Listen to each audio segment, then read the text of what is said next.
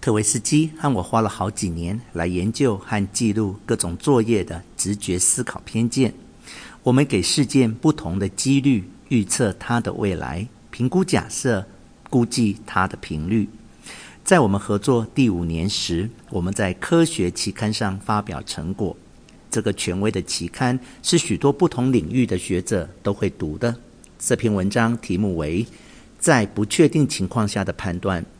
捷径和偏见，他描述简化的直觉思考捷径，解释这种捷径造成的二十个偏见，同时也显现捷径在判断中扮演的角色。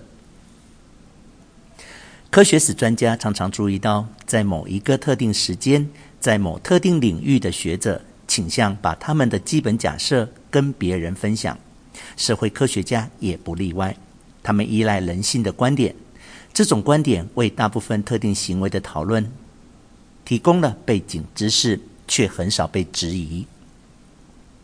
在一九七零年代，社会科学家接受了两个人性看法：第一，人是理性的，他们的思考大致是有理智的；第二，恐惧、情谊和仇恨等情绪解释了在大多数情况下人为什么会失去理性。我们的文章挑战了这两个假设。我们记录了一般正常人思考的系统化错误，并且追溯这些错误的根源是认知机制的设计，而不是情绪造成的思考偏差。这篇文章吸引了很多人的注意，远比我们想象的多。一直到现在，它仍是社会科学领域中被引用最多的一篇论文。在二零一零年，有三百篇以上的学术论文引用。其他领域的学者觉得它很有用。捷径和偏见这两个名词在很多领域被大量使用，包括医学诊断、法庭判决、情报分析、哲学、财经、统计和军事策略。例如，研究政策的人注意到，为什么有些政策在民众心目中很鲜明，而有些又被忽略？原来是可用性捷径的关系。假如人们能够很快、很容易从记忆中提取资料，就会判断这个议题或事情是重要的，而这又受到媒体是否大幅报道的影响。常常见报的议题很容易被想起，其他议题则会从我们意识中流失。结果，媒体选择报道的东西就跟大众当下心中所关切的相呼应。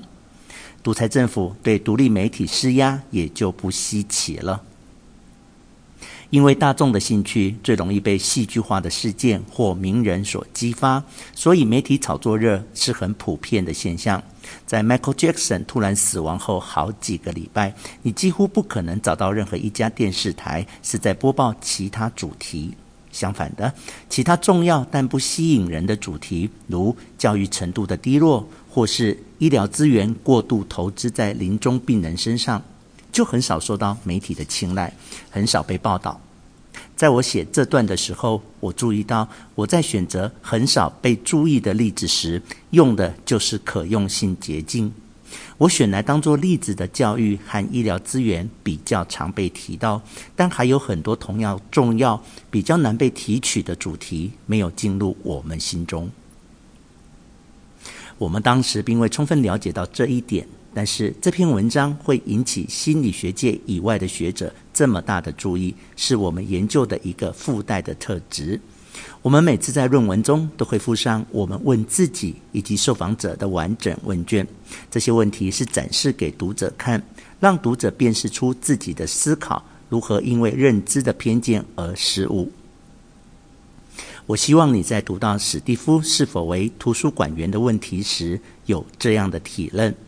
这个问题的用意就是要使你充分了解相似度对判断几率的威力。